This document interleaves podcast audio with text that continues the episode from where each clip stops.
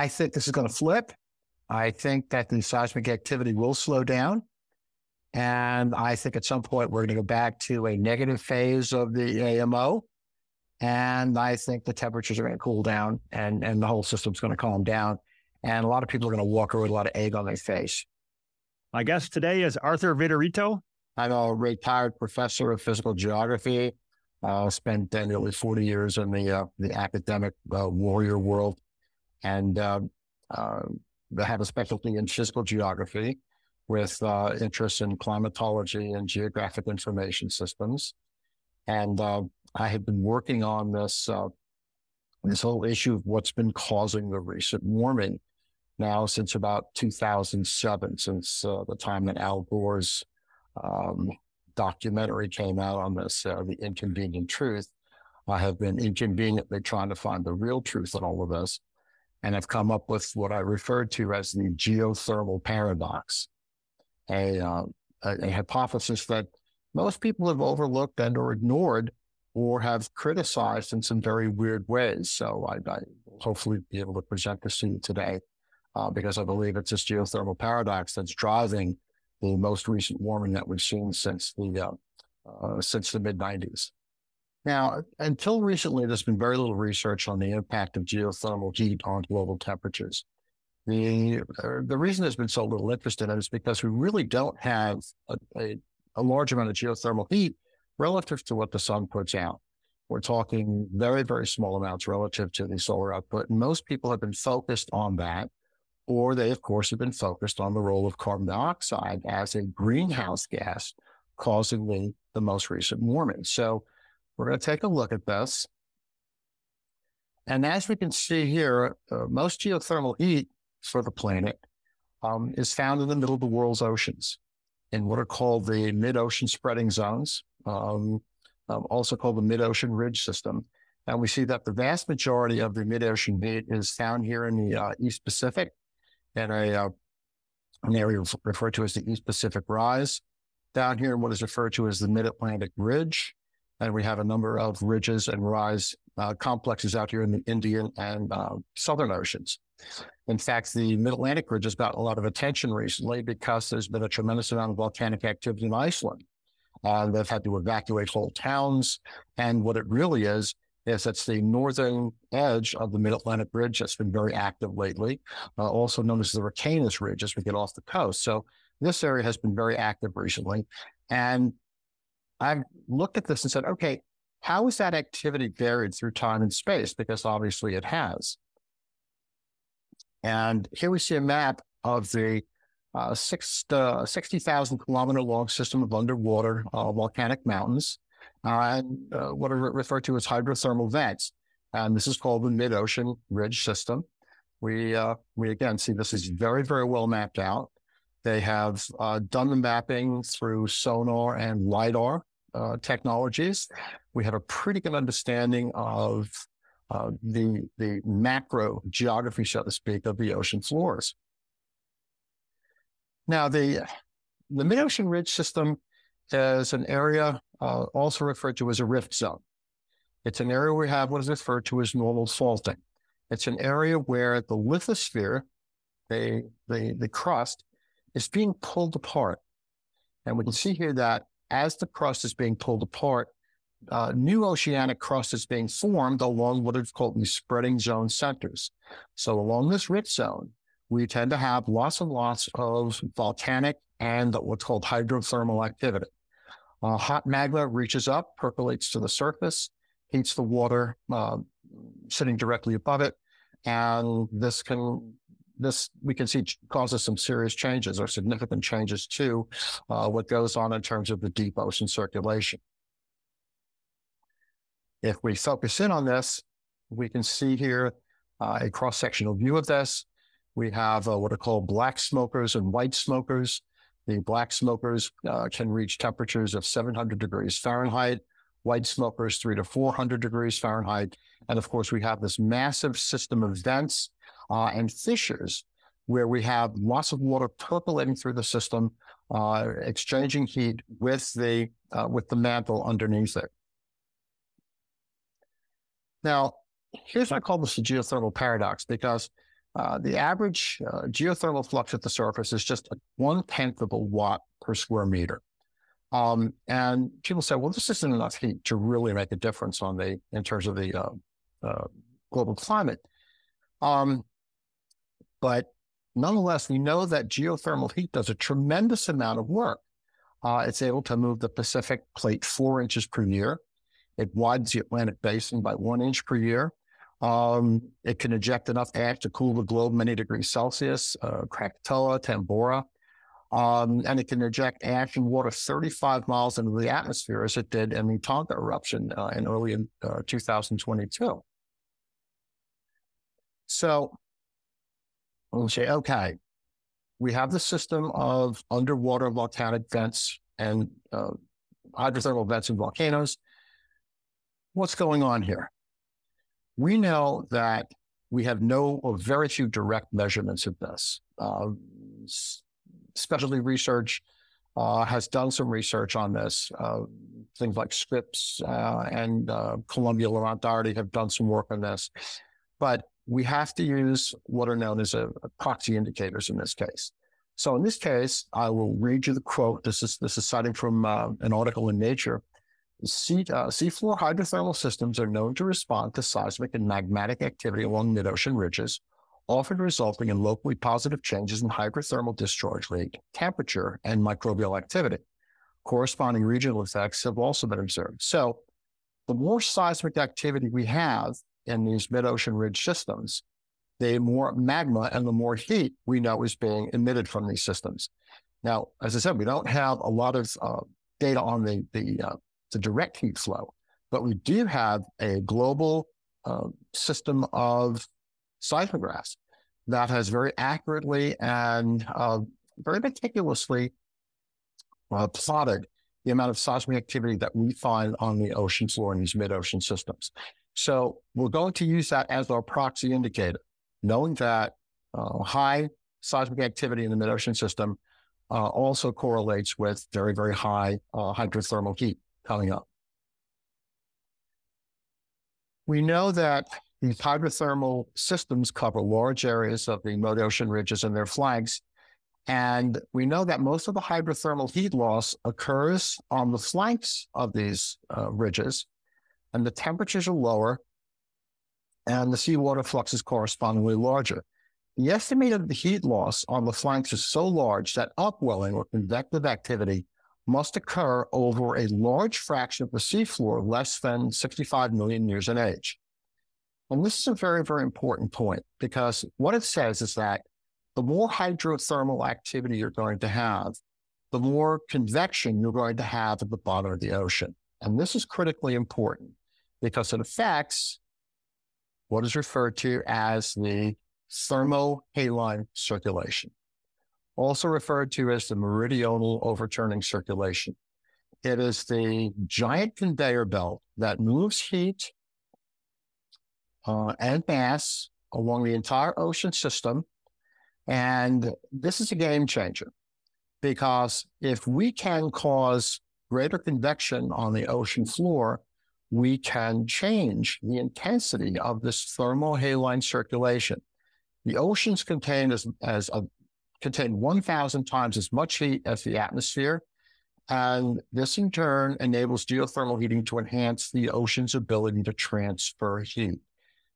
If you want uh, an analog to this, it's sort of like a thermostat in a in, in an automobile uh, cooling system.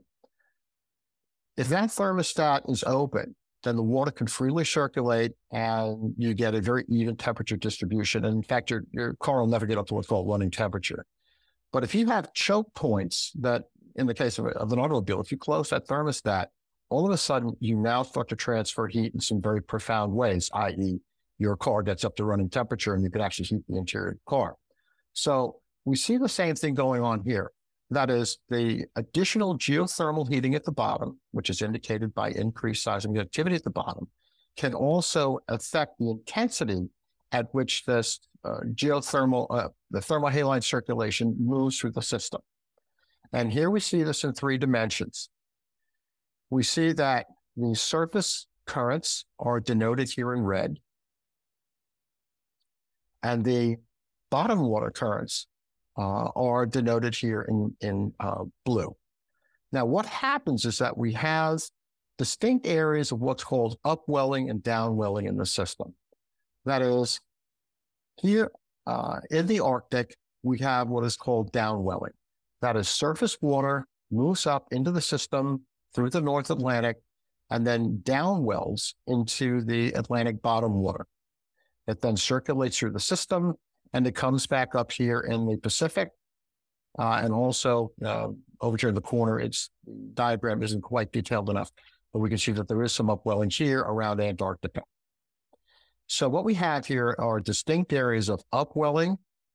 As I said, uh, Antarctica, uh, just south of South America, and then downwelling of water moving downward over Iceland.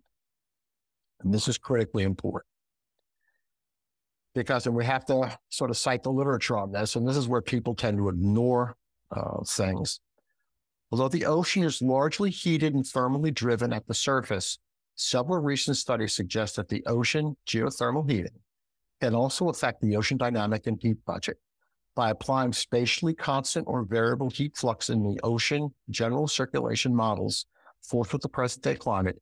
It is shown that ocean geothermal heating is a significant force in, that can weaken the stability of the water column, warm the bottom water, and strengthen this thermohaline circulation. So this conveyor belt doesn't move at a constant rate of speed. It can be sped up or it can be slowed down. And this has profound uh, importance. Other studies say that the, uh, the destabilizing geothermal heat flux tends to promote a more vigorous full depth overturning, having approximately 10% greater volume flux than with no bottom heating. And this, this, is, this is really important. If you can increase the rate at which the ocean overturns its water by 10%, you're going to have some significant impacts from this. Geothermal heating induces a substantial change in the deep circulation, which is larger than previously assumed. The numerical ocean model responds most strongly in the Indo-Pacific with an increase of meridional overturning of 1.8 Sverdrups. A Sverdrup is 1 million cubic uh, meters of water per second. So we're talking uh, rather large quantities of water here. For example, the global rivers uh, produce about one and a half Sverdrups. This roughly equals the total output of the oceans. So the overturning is uh, enhanced or intensified by up to 25% due to ocean, uh, due to the uh, geothermal heating of the bottom. It is known that geothermal heat strongly intensifies. This is from a, a study in Journal uh, of Geophysical Research. It is known that the geothermal heat strongly intensifies meridional, meridional overturning circulations. The Atlantic enhancement in the globally heated experiment uh, is much weaker than ours. And this might be because of the difference of the magnitude of the geothermal heat flux. So we know that differences in the in the heat flux, which is going to reflect in the seismic activity, um, uh, greatly impacts the the rate at which the ocean overturns. And finally, uh, another study here that uh, appeared in Geophysical Research Letters says the abyssal warming around uh, Antarctica is one of those prominent multi-decadal signals of change in the global ocean. Here we investigate its dynamic impacts on the Atlantic meridional overturning circulation, which we'll talk about later. This is, this is a critically important component of the system. The simulation suggests that the ongoing warming of Antarctic bottom water, uh, already affecting much of the southern hemisphere with a rate of up to 5 hundredths of a degree C per centigrade, has important implications for the large-scale meridional overturning circulation in the Atlantic Ocean. Okay? So we know that excess heating at the bottom affects what happens in the North Atlantic in terms of uh, surface movement of water and, and subsequently movement of water back down. So, knowing this, if we start to put things together, we say, well, what has happened with these mid ocean zones in terms of their seismic activity? Knowing that the greater seismic activity that we have is indicative of greater geothermal, geothermal heating. This is well established in the literature. Nobody is arguing this. So what I've done here is I've taken the mid-ocean uh, uh, spreading zone seismic activity, which I call MOSIA, since 1977. Um, And I've uh, culled this data from what's called the GCMT catalog. It's put out by Columbia University. It's a complete catalog of seismic events uh, going back to 1977. And we notice that the amount of seismic activity had come up since late 70s and into the mid 80s, then actually flattened out and came down a bit. And then in 1995, we have an inflection point where the mid-ocean seismic activity uh, trended back upward and has continued back upward since then. So 1995 is a critical inflection point in our system here. And that gives us a lot of clues that I will present to you in just a moment. Global temperatures from 1979 have uh, first been reported from satellite data uh, since 1979 through, I have this down through 2022. We haven't finished 2023 yet. And here we see a similar pattern. That is the uh, University of Alabama Huntsville temperature data plot for global temperatures is very similar to the data plot that we see for the seismic activity. There is one significant point in all this. If we look at the dates real carefully, our plot here starts in 1977 and our plot here starts in 1979. So the seismic activity, we plot back to 1977, the global temperatures back to 1979. This is the first year we had satellite data. Uh, this is as far back. Actually, this data set goes back to 1976, but uh, we'll explain why we started with 77 in just a minute here. So we see the shape of the two curves is very similar, but there appears to be an offset by two years. So if we match the 1977 data for seismic activity with the 1979 global temperatures, and then go for 1978 seismic activity and match it up with 1980. In other words, if we factor in a two year lag, we end up with this composite curve. This composite curve shows global temperatures plotted against mid-ocean seismic activity with a two-year lag. And this has an extremely what we call goodness of fit. And in fact, it even has a, a, goodness of fit that corresponds with all of the El Nino and La Nina episodes. And these are the spikes up and down that we see in the system. And we see that the, the match here is extremely good we have a correlation coefficient of 0.74, which is extremely high. And the probability, this, is, this is a remarkable number, the probability that these two curves match up this well uh, as, a, as a chance occurrence is something like one uh, one hundredth millionth of a percent. It's an incredibly small number. This, this has to be a meaningful correlation. And I hear this all the time. It's like, well, you know, correlation isn't causation. I said, but when you have a goodness of fit that's this tight with that kind of a ridiculous probability value, you know something is going on. And I think it's incumbent upon the research uh, disciplines involved in this to look at this. Well, I have. And another thing that jumps out here, and we're going to hopefully tie this all together by the end of the discussion. Hopefully, people will be able to see this if we look at the decadal temperature trends from uh, December 1978 through December 2022, we see some interesting things. This again is from uh, Roy Spencer's data at the University of Alabama at Huntsville. We see that we have, yes, quote unquote, global warming, but the vast majority of it occurs up in the North Polar region. This is referred to as the Arctic amplification, which we're going to spend some time with.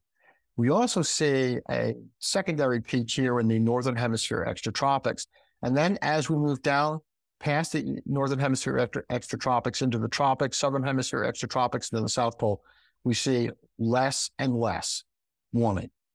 And this kind of the skewed distribution tells us something else has to be going on here, that there's a very uneven distribution in the way that, that the globe is warming. Now, if the global warming as a result of carbon dioxide which is what the catastrophists are telling us, we would expect to see a much more even distribution of temperature. But here we see that the global temperature anomalies are very heavily skewed towards the North Polar region and the Northern Hemisphere extratropics.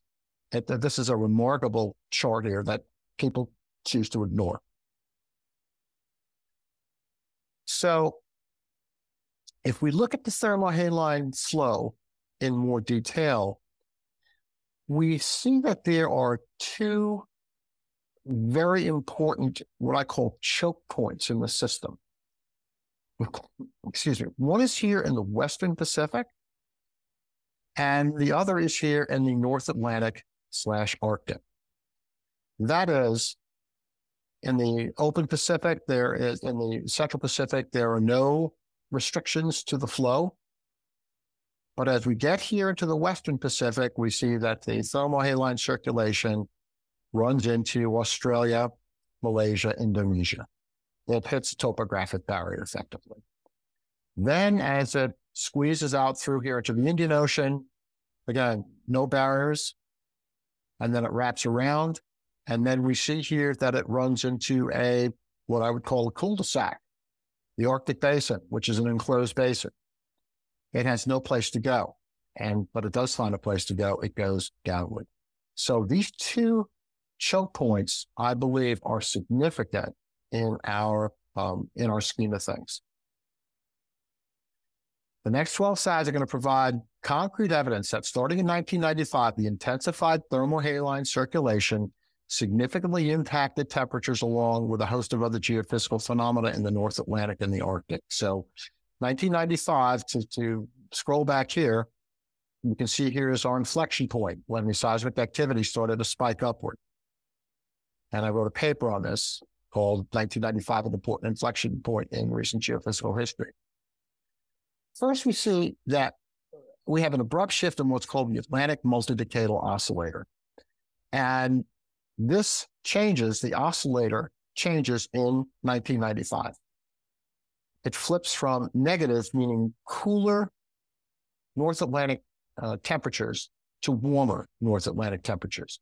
This uh, uh, AMO index has been positive uh, since, as we said, 1995.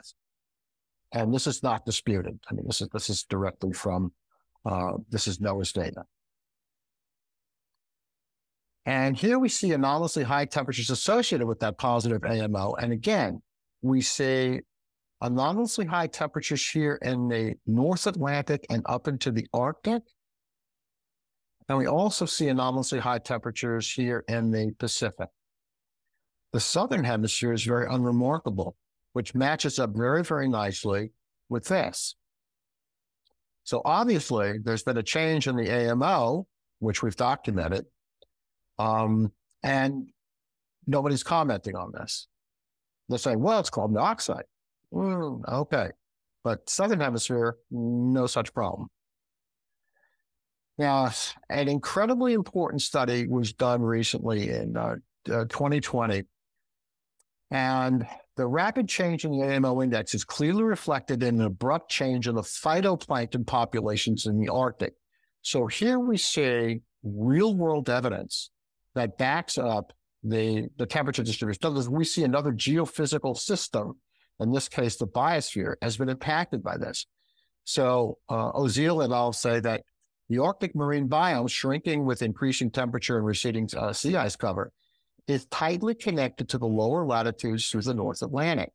By flowing towards the, uh, uh, by, by flowing north through the European Arctic corridor, the main Arctic gateway where 80% of inflow and outflow takes place, the North Atlantic, Atlantic waters transport most of the ocean heat, but also nutrients and planktonic, planktonic organisms towards the Arctic Ocean.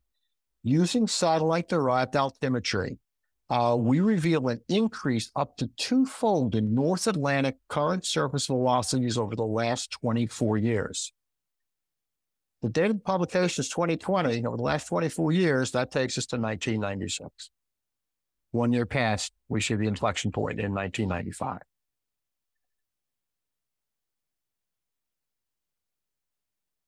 We also see an abrupt increase starting in 1995. Here it is designated by this tall bar and uh, Atlantic hurricanes and what's called their accumulated energy.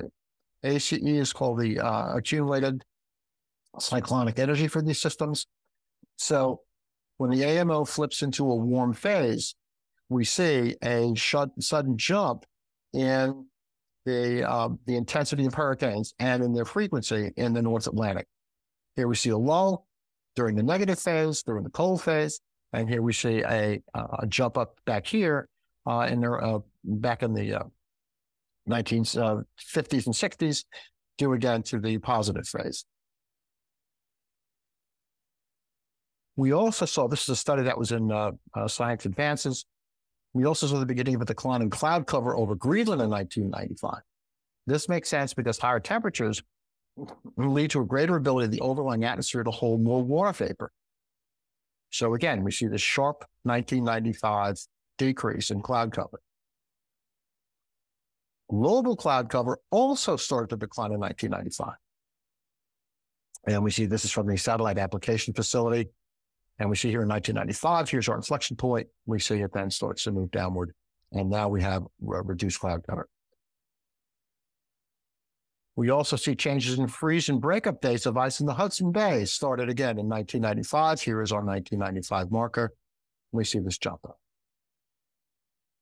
We also saw rapid warming, what's called the North Atlantic subpolar gyre, commencing in 1995. Here, the demarcation is very, very strongly uh, demarcated and we see this jump up. And here's what the subpolar gyre looks like. It is actually an offshoot of the North Atlantic current. Commencing in 1995, there was an above change in fall and spring Arctic temperatures. Here's our 1995 breakpoint. This is from the Danish Meteorological Institute. And we see here, uh, the breakpoint is very distinct. And the winter temperatures, they followed suit a little bit later. They were, they were uh, a bit of a laggard in this.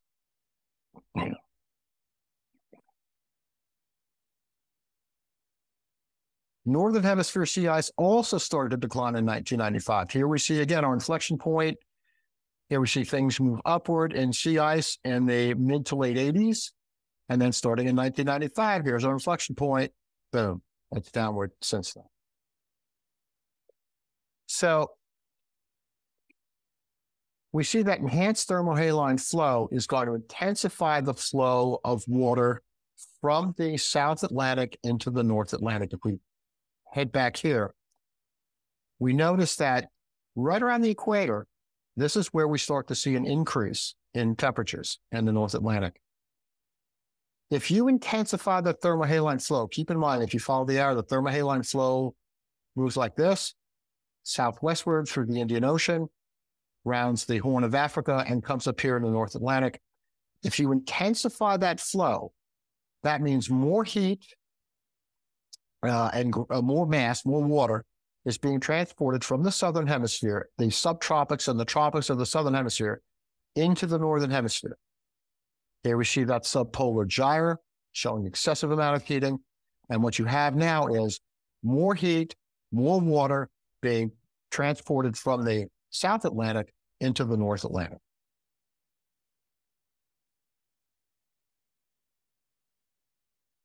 Now, in the Pacific, we see something else going on.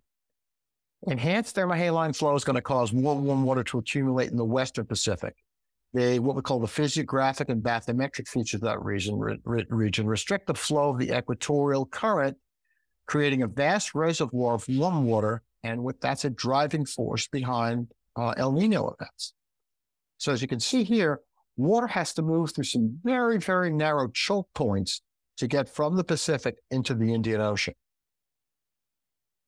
And here we see that north and south equatorial currents. We can see that they move here from the eastern Pacific, make a beeline straight across the Pacific into the western Pacific. What we get as a result of this, and this is well documented in the literature, is we get what is referred to as the Western Pacific Warm Pool. And this represents a massive store of heat that can redistribute heat across the entire Pacific basin when pressure and wind conditions switch from what we call a neutral phase to an El Nino phase. So what happens is that if you intensify the thermohaline flow, this Western Pacific warm pool can change. This is, this is naturally occurring. But if you intensify the flow across the Pacific, this warm pool becomes uh, more intense and it becomes larger. And a recent study showed this very, very nicely. Um, uh, this was in, uh, this is by um, Kidwell et al. And we see here a comparison of the 1993 heat content of the Western Pacific warm pool, which is the top image, and the warm pool past that date in uh, 2014. And if we look at this really carefully, we see that A, the temperature, the heat content is significantly higher than it is in 1993. And we see that the area of that warm pool has increased. An intensified flow in the Pacific will do that. If you're pushing more water across the Pacific, that warm pool will get bigger and it will get warmer. In addition to that, the thermohaline, the uh, uh, the thermocline, which represents the dividing line between warm water and cold water, also jumped abruptly in around 1995. We see here that the difference in the um, uh, thermocline depth from 1982 to 2022 jumped up precisely right after the last El Nino, which was in 1998, the, the mega El Nino, which was in 1998. This is the, the uh, uh, the last El Nino of the cooler period, we see this demarcation point. There is a 30 foot difference or a 10 meter difference in the thermocline depth, which is a lot. So uh, here's a map from the 2015 Super El Nino, which shows the deepened and obviously warm Western Pacific warm pool. It spreads out over an immense area. If you increase the size of this of this uh, warm pool and you kick off an El Nino, which is naturally occurring, they're going to increase the size um, uh, of that El Nino. The warmer waters are going to cover a much larger area. It's the difference between taking a paintbrush and painting a small area of your wall and throwing a whole can of paint up against the wall. You just got more paint to work with. You're going to cover a, uh, a larger area. Now, the strengthening of the Western Pacific warm pool has also warmed and strengthened what is referred to as the Kuroshio current and the Kuroshio extension. Here we see the Kuroshio current, which is off the um, east coast of Asia. It turns and then moves out into the Central Pacific to become what we call the Kuroshio extension. And here we see a detailed map of this. Here's the here's your uh, Indo-Pacific warm pool. And off of that, what is fed from that is the uh, Kuroshio current, which is warm water. It's called the boundary current. It moves up the uh, uh, east coast of, uh, it's the west, western boundary edge of the Pacific Basin, is the east coast of Asia. And then the Kuroshio extension, which moves out into the middle of the Pacific.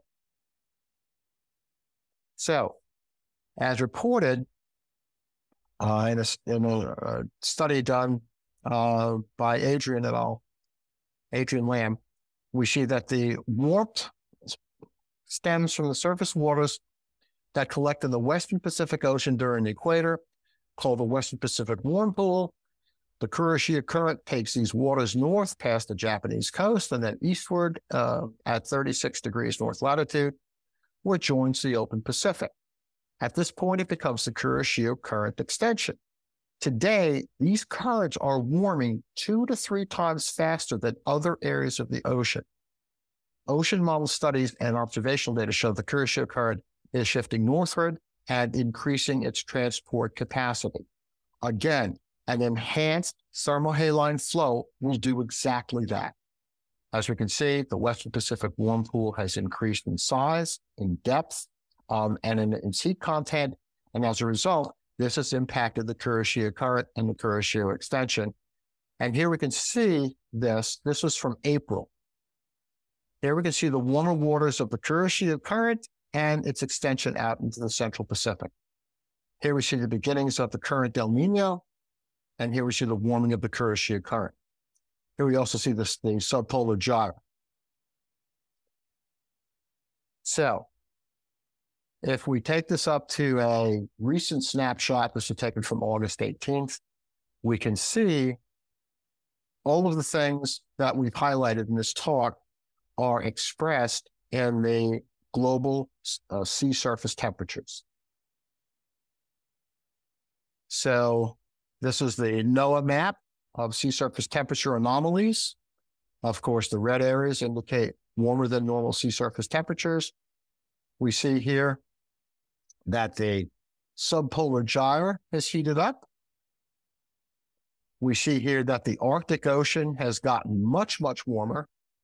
By the way, the, the term for this is called the Arctic amplification. And it's, again, well documented in the literature that this process known as Atlantification, that is, the incursion of Atlantic waters, has caused this Arctic amplification. So here we see very warm waters in the in the Arctic. The subpolar gyre has definitely heated up. We see the heating up of the Kuroshio current and the Kuroshio extension, and finally an enhanced El Nino. So this Western Pacific warm pool, once you dissipate it, that excess heat and that greater volume of water is going to express itself in a warmened Kuroshio and a warmer El Nino. So, in summary, of trying to figure out why CO2 is causing things to warm. We can see that the models do a terrible job with that. We really should be looking at this.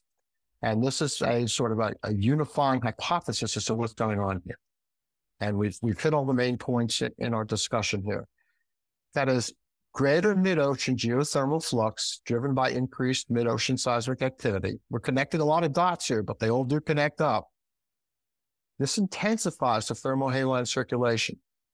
Now, when you intensify the thermohaline circulation, those two choke points, the Arctic and the Western Pacific warm pool, react in somewhat predictable ways.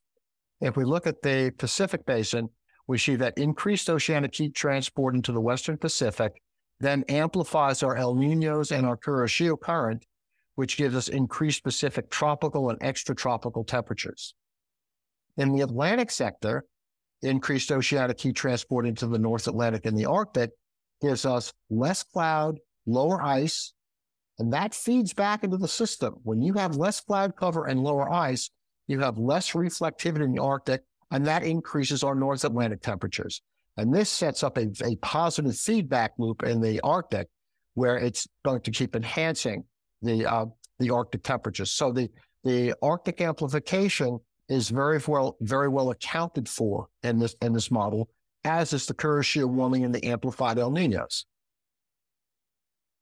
This, um, I've got a, a, a slightly more, um, a slightly cleaner version of this uh, and this is uh, this is this paper is in review right now. I've got a, I've got a paper coming out on this.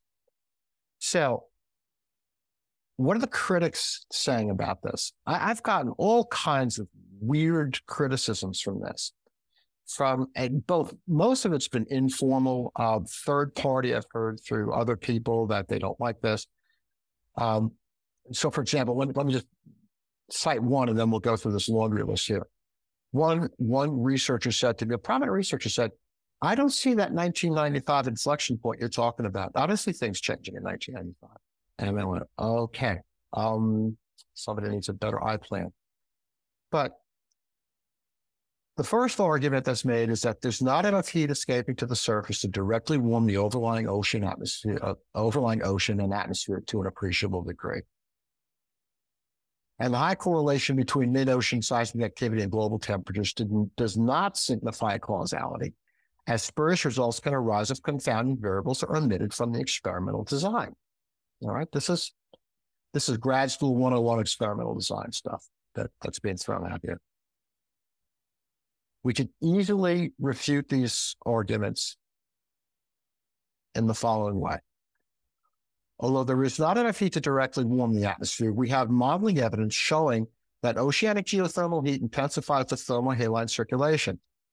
That intensified flow acts as a heat pump to distribute an increased amount of oceanic heat to two major heat sinks, the North Atlantic and the Arctic and the Western Pacific.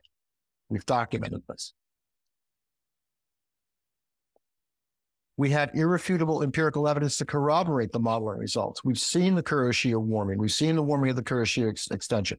We've seen the North Atlantic warm. The entire chain of environmental changes, i.e., higher global temperatures, reduced ice and snow, uh, enhanced El Nino events, is anteceded by the change in mid-ocean seismic activity. This is referred to as what we call Granger causality, and it strongly infers that a cause, i.e., one change occurs first, i.e., the change in thermohaline uh, intensity, drives a time-dependent set of other variables, other er, that is, other perturbations occur afterwards. So this this is an interesting uh, uh, epistemological construct. So ultimately, understanding Earth's climate is a classic epistemological problem. Okay, it's the old you know elephant. Uh, if you take a bunch of people only seeing one piece of the elephant, they describe an elephant as a different thing. It's a snake, it's a tree, it's a wall. but nobody's seeing the big picture. This takes a look at the big picture. And one of the problems I'm having, of course, in trying to to get people to to um, embrace this, is you talk to the atmospheric scientists that just want to talk to the atmosphere. You talk to the geologists and they say, well, there's just not enough heat down there. You talk to the astrophysics guy and say, well, the solar variability is not is not playing along with this. And it's everybody's playing to their own specialty. As I've always said, if you were to go see a cardiologist with a broken finger, they'd find a heart problem for you. I mean, this is this is how the sciences work these days. Nobody's doing this sort of integrated work.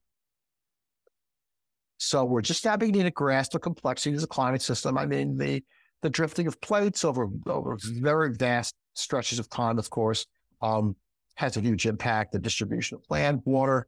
Um, this this effectively then sets up the system of currents on the planet. Sun, uh, sunspots, solar intensity radiation. We know that that varies. Subaerial eruptions, of course, can cool the planet. Uh, we know the Krakatoa eruption, for example, we, ended up with a year without a summer. Underwater, changes to the thermohaline, and of course the Milankovitch cycles, that is changes in Earth's orbit. We know that all of these things impact climate. And I think what we need to do is come up with comprehensive models as opposed to just looking at one variable. In the case of the um, uh, the catastrophists, they're saying the only thing that's really causing this is CO2. And CO2 is a very weak greenhouse gas, and the human contribution to the entire greenhouse gas, um, at best, at best, is less than 1%. And they're saying this is the control knob, and yet they're ignoring all this other stuff, which just, it just makes me crazy. So to quote uh, one of one of our science heroes, Alfred Wegener, he says, "Scientists still do not appear to understand sufficiently that all Earth sciences must contribute evidence towards unveiling the state of our planet. It is only by combing the information furnished by all the Earth sciences that we can hope to determine truth here. If you talk to atmospheric scientists, they don't know anything about the oceanographic literature. They know very little about it. Again, if you talk to the astrophysicists, they don't know anything about uh, submarine geology. And this is, I think this is a fundamental error in the way we approach this problem we need to sit down and look at all of the system's components. We need to look at the geothermal component. We need to look at changes in solar radiation, uh, changes in cloud cover, et cetera, and to understand the feedbacks. Excuse me. We're having a high pollen day down here today.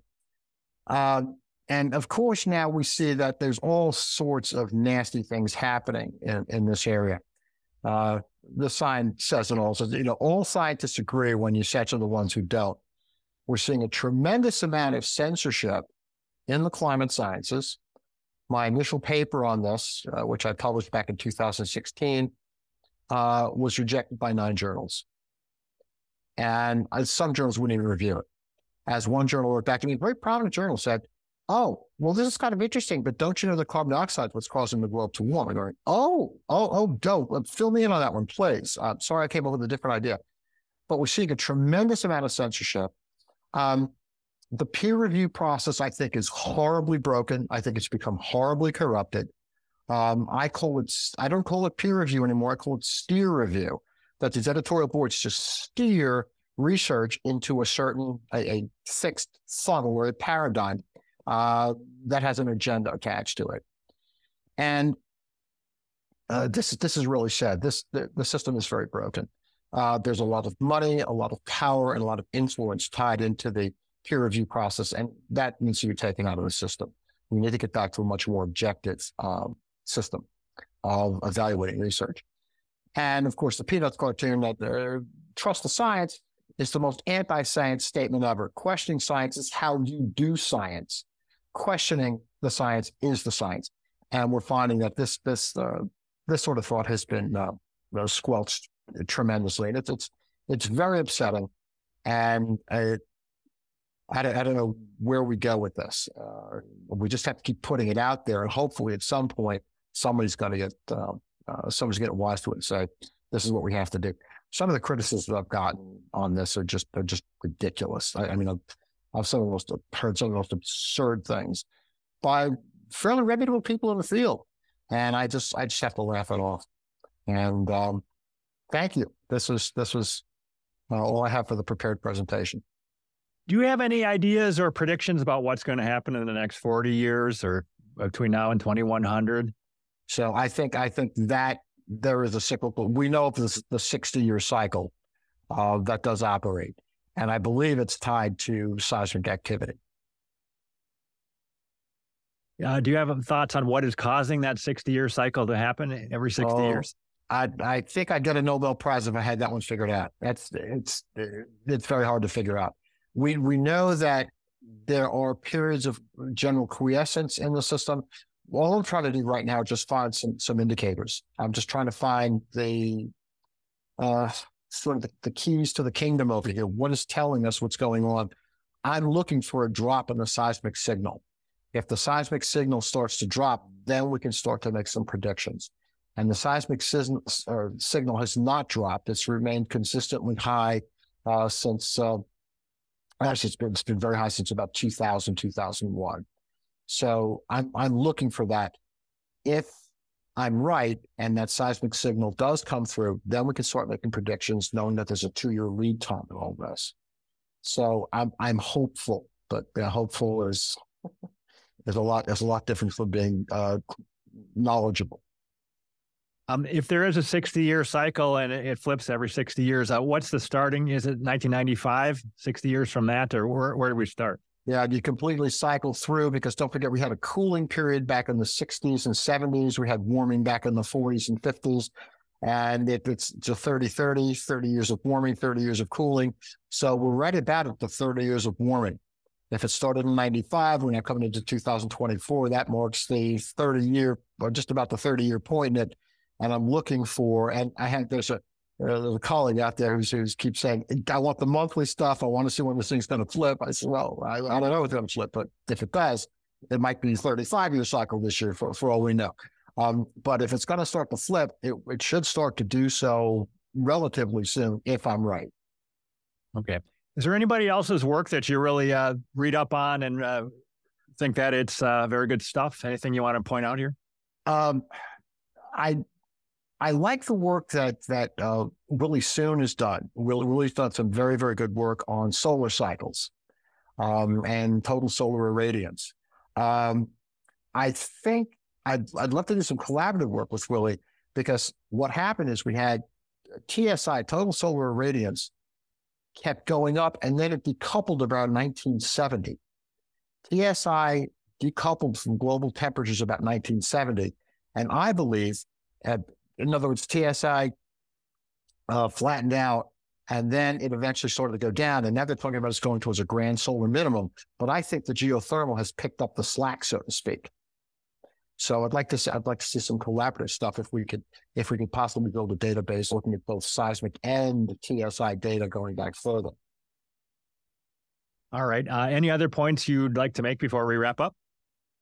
Uh, well, we're just going to keep trying here. It's uh, it's uh, you know it's a labor of love at this point, and and I want to I want to see if we can if we can get anything uh, get some traction on this. I monitor this stuff on a very regular basis. As I said, I have another paper that's coming out hopefully soon, and I'm trying to figure out what are the what are the key indicators? Um, and stuff's coming out every day. The biologists are doing good work on this with, with phytoplankton studies. There's good work being done on in the oceanographic community on this. Um, another person who's done some interesting work is uh, Professor uh, uh, Yim from the University of Hong Kong. He has pointed to these underwater volcanic eruptions that become subaerial eruptions. They're very close to the surface.